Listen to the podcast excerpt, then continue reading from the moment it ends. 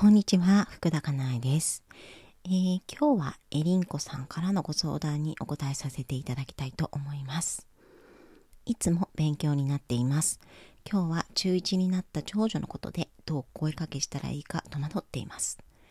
中学に入学して1週間、なかなか自分から話しかけられなくて出遅れたみたいで、すでに女子は輪があちこちできていて、自分だけど、あ、自分だけこの輪にも入れず休み時間など一人でいて、輪に入りたいけれど怖くて話しかけられないと言います。繊細さんかなとも思うし、小学校の時無視など女子独特のいじめにもあっていたので不安もあるようです。かなえさんだったらどんな風に対応しますか？はい、ありがとうございます。うーん、私だったらっていうところを考えると、話を聞いてあげるっていうことはするかなと思います。なんか多分ねこの娘さんもえー、っと自分だけ輪に入れなくって、えー、怖くて話しかけられなくってみたいな。うん。なんかそういうことをねお母さんに話ができてると思うのでそれをまあとにかく聞くかなと思います。聞くだけ聞く。うん。あのなるべくジャッジせずに聞く、うん、でえー、っとママが何かあ、ママに何かやってほしいことあるっていうふうには聞くかな。うん。うん、それぐらいかな。なんかね、多分ね、それぐらいしかできないと思うんですよね。うん、なんかこう、なんて言うんだろう。子供がすごくかわいそうだったり、困っていたりとかすると、私がどうにかしてあげたいってもちろん思うじゃないですか。ね、大切な子供だし、うん、なんかさ、いつも笑顔でいてほしいみたいな気持ちもやっぱりね、出てくるし。なんだけれども、子供の問題っていうのは子供の問題なわけですよね。うん。で、あの、それを私が解決してあげるってことは、あの、なるべくしない方がいいじゃないですか。うん。そうそう。あの、うんと、なんだろう。助けてと言われたら、そこで助けてあげるってことはね、あの、大切だと思うんですよ、もちろん。うん。なんだけれども、あの、私たちの方から、お母さんの方から、えー、っと、こう問題ないかなっていうふうに探して、えー、っと、あなたのこれが問題だよっていうふうに、あの、見つけて、で、それを私たちが解決するみたいな。そうそう。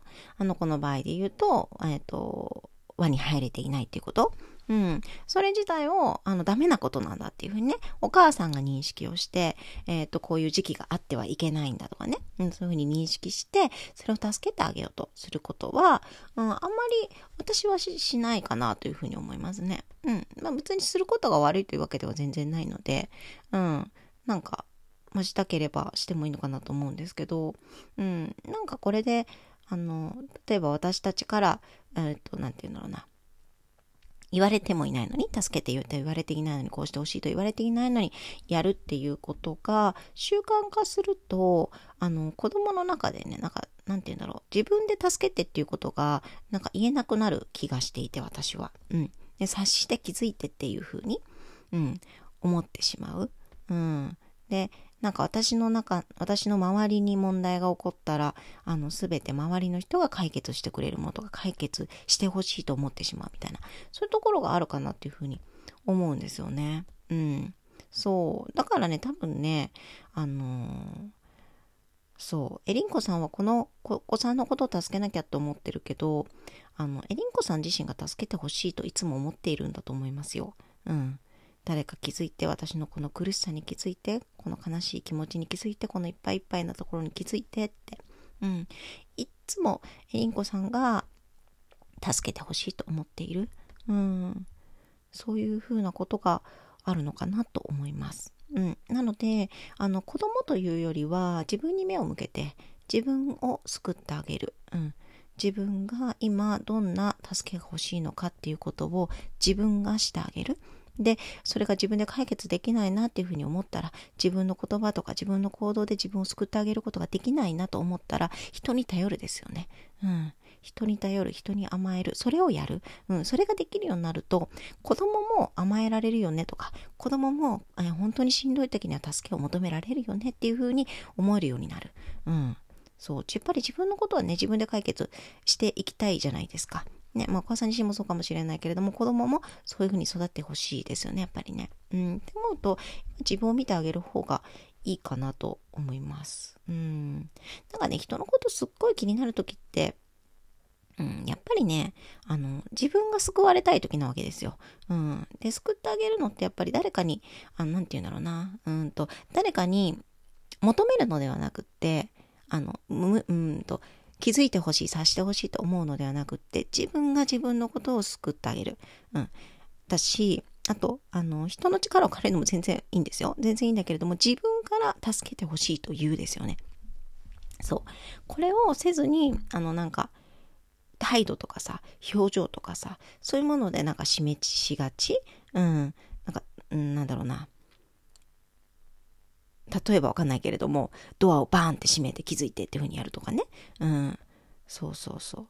なんだけれども、自分で、こうこうこういうところが苦しいって言えるとか、こういうところ助けてほしいっていうふうに言えるとか、こういう時に苦しさを感じるっていうことを周りの人に言えるとか、そういうことがすごく大事なんですよね。でもそれって怖いんですよ。あの、馬鹿にされそうだし、ダメなやつだと思われそうだし、恥ずかしいし、単純に。うん。あの、ダメなやつだと思われそうとかさ、できないやつだと思われそうだとかさ、うん、嫌われそうだとかさ、怒られそうだとかさ、そういうのがあるから言えないんだけれども、それをするですね。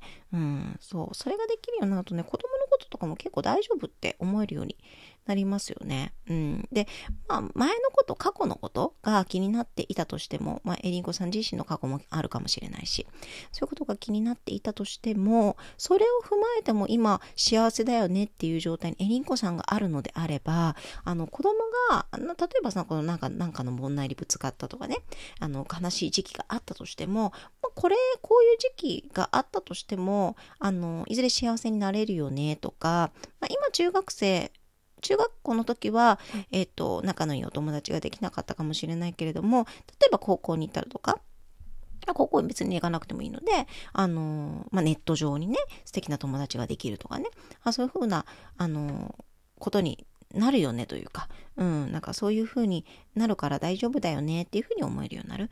で、なんかさ、わかんないけれども、うんと、りんこさん自身が、えー、っと、その女子の輪に、えっ、ー、と、子供が入っていなければいけないっていう思い込みがあると、あの、うん、なて言うのかな。一人でいてはいけないというか、一人でいる子はかわいそうっていう思い込みがあるのだとしたら、それが子供のプレッシャーになることも実はあるんですよね。うん。子供は、えっ、と、一人でいることっていうのが、もしかしたら、もともとはね、あんまり、あの、苦手ではなかったり、あの、むしろ好きなことだったりするかもしれない。だけれども、なんか子供、えっ、と、友達と一緒にいるのが、お母さん喜んでくれるとか、お母さんそれを求めてるっていうふうに思うと、もうちっちゃい頃からさ、なんか、無理無理子供なりに頑張って友達を作るとかさ、あの、女の子の友達と、あの、気が合わないんだけれども、私一人の方が気が楽なんだけれども、あの、無理無理入って、あの、お友達とね、過ごすみたいなたいなこともね、しがちだと思うのでね。そうそう。なんかなるべくいろんなジャッジっていうのは、あのー、なんだろう、少なくできた方がいいかもしれないですね。うん。そうそう。お友達ね、まあ、いたらいたでいいけれども、いなくても、ね、いいかもしれないですよね。うん。ね。まあ子供のことだからね、まあこうやってさ、言葉では言うけれども、ぎゅっと苦しくなる気持ちはもももちろんもちろんわかりますよ。うん。ね、わかるけれども、ね、子供の問題を子供の問題というふうに思えていないときは、きっと自分を救ってあげなければいけない時なんじゃないかなと思います。自分の本音をちゃんと伝えていくってことね、日々やっていけるといいかなと思います。その本音っていうのは、言うのが恥ずかしいこと、言うのが怖いことだったりするのでね。うん。はい。少しでも参考になるところがあれば嬉しいです。ありがとうございました。福田かなえでした。